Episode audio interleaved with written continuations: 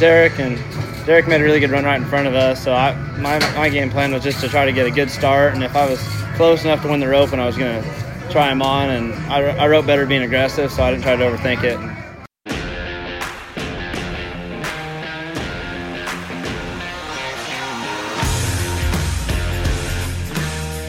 This is Chelsea Schaefer, and this is season four of The Score. You all have listened to this podcast three quarters of a million times, and we are here in season four to bring you even more of what you love.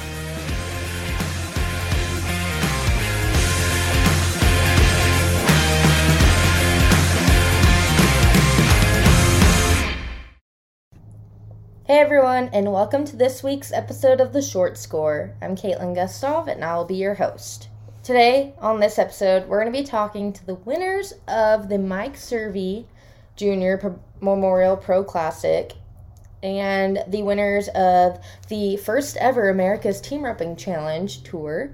Um, and also, we got some team roping updates, uh, some stuff we got to go over. So, to start off, let's go over those updates. You guys don't miss the NTR finals at Rancho Rio, March 1st to the 6th.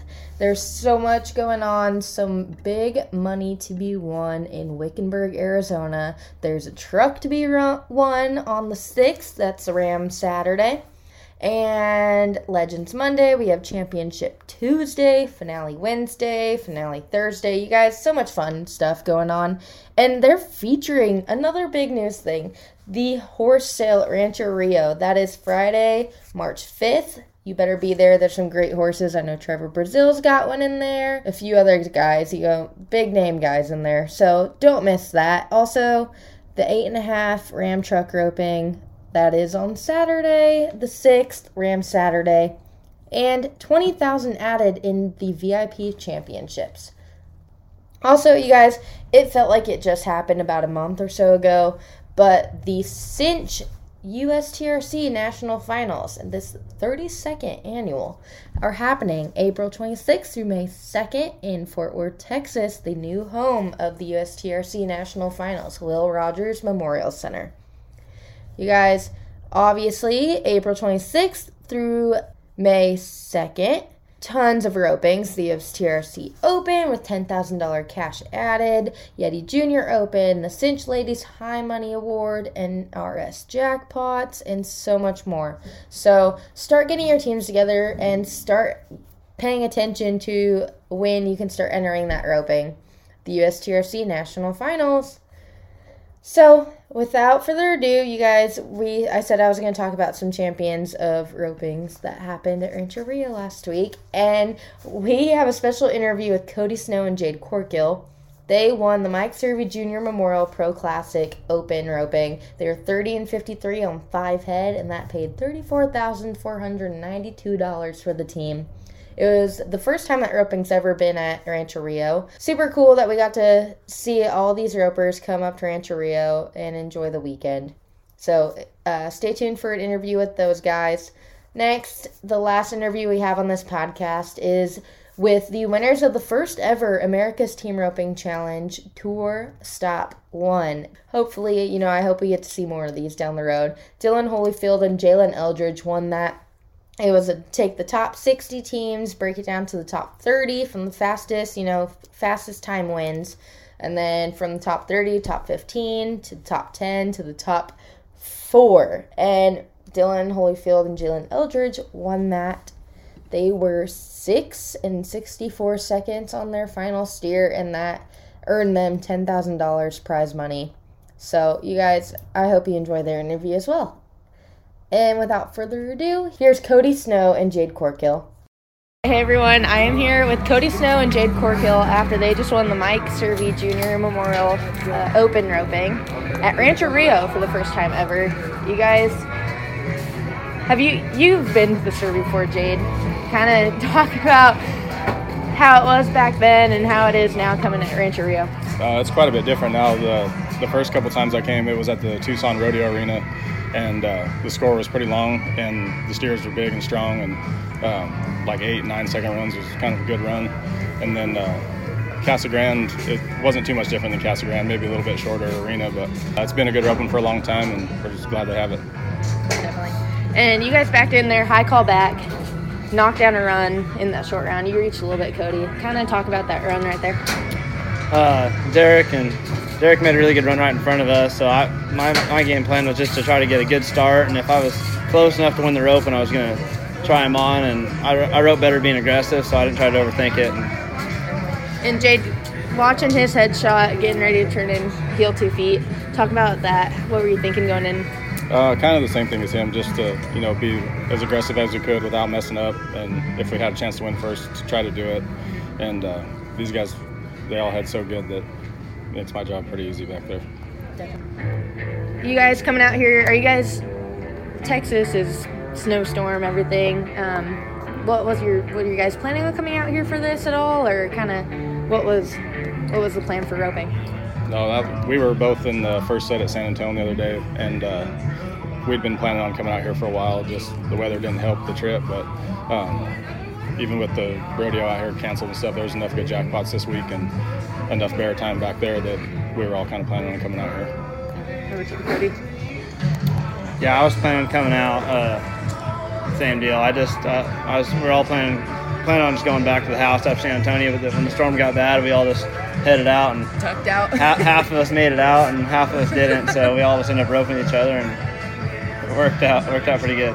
Definitely. And you guys, what were you heading on today, Cody? Uh, my old horse Bert. I mean, I've rode him since I was 12 years old. So I mean, he's I know him pretty good. He's old faithful.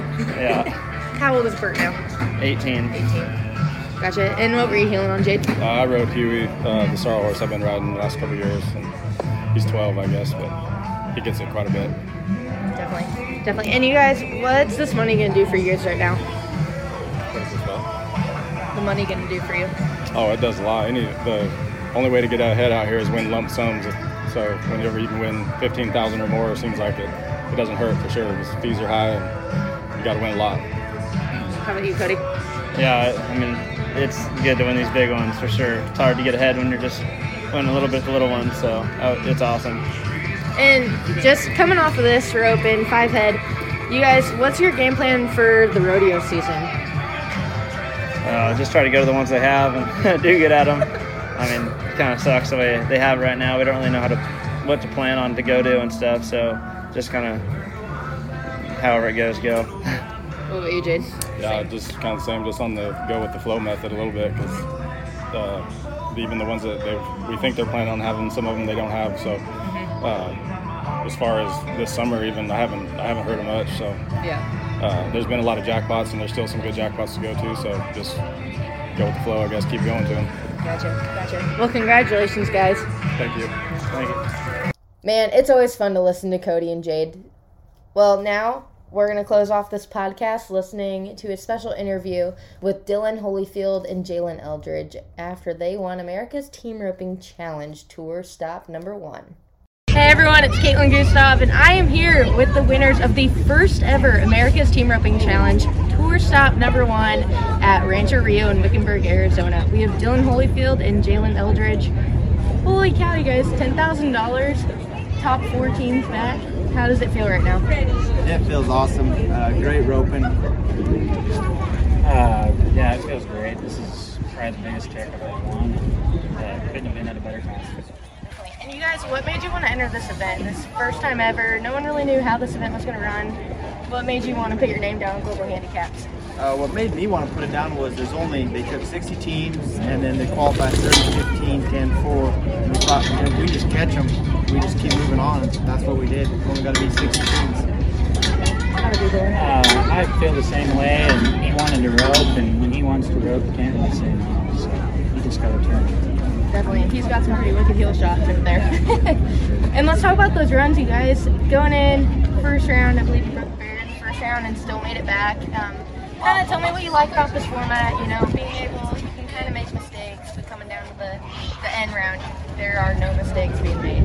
Yep, uh, that's the main thing about when they bring 30. You can kind of have bobble in the first round, but if you catch, then no more mistakes from there on out. Uh, steers were good. Some were strong, some were slower, but you drew good and used them. Uh, after the first time I broke the barrier on, I was pretty bummed.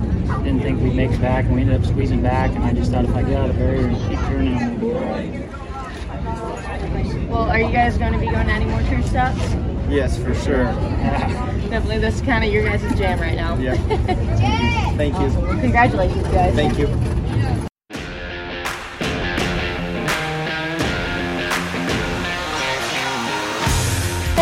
Thanks everyone for listening to this episode of The Short Score. I hope you guys are enjoying these and make sure you leave us a review and a rating on Apple Podcasts or anywhere you listen to podcasts at and let us know how we're doing. And we so appreciate you all.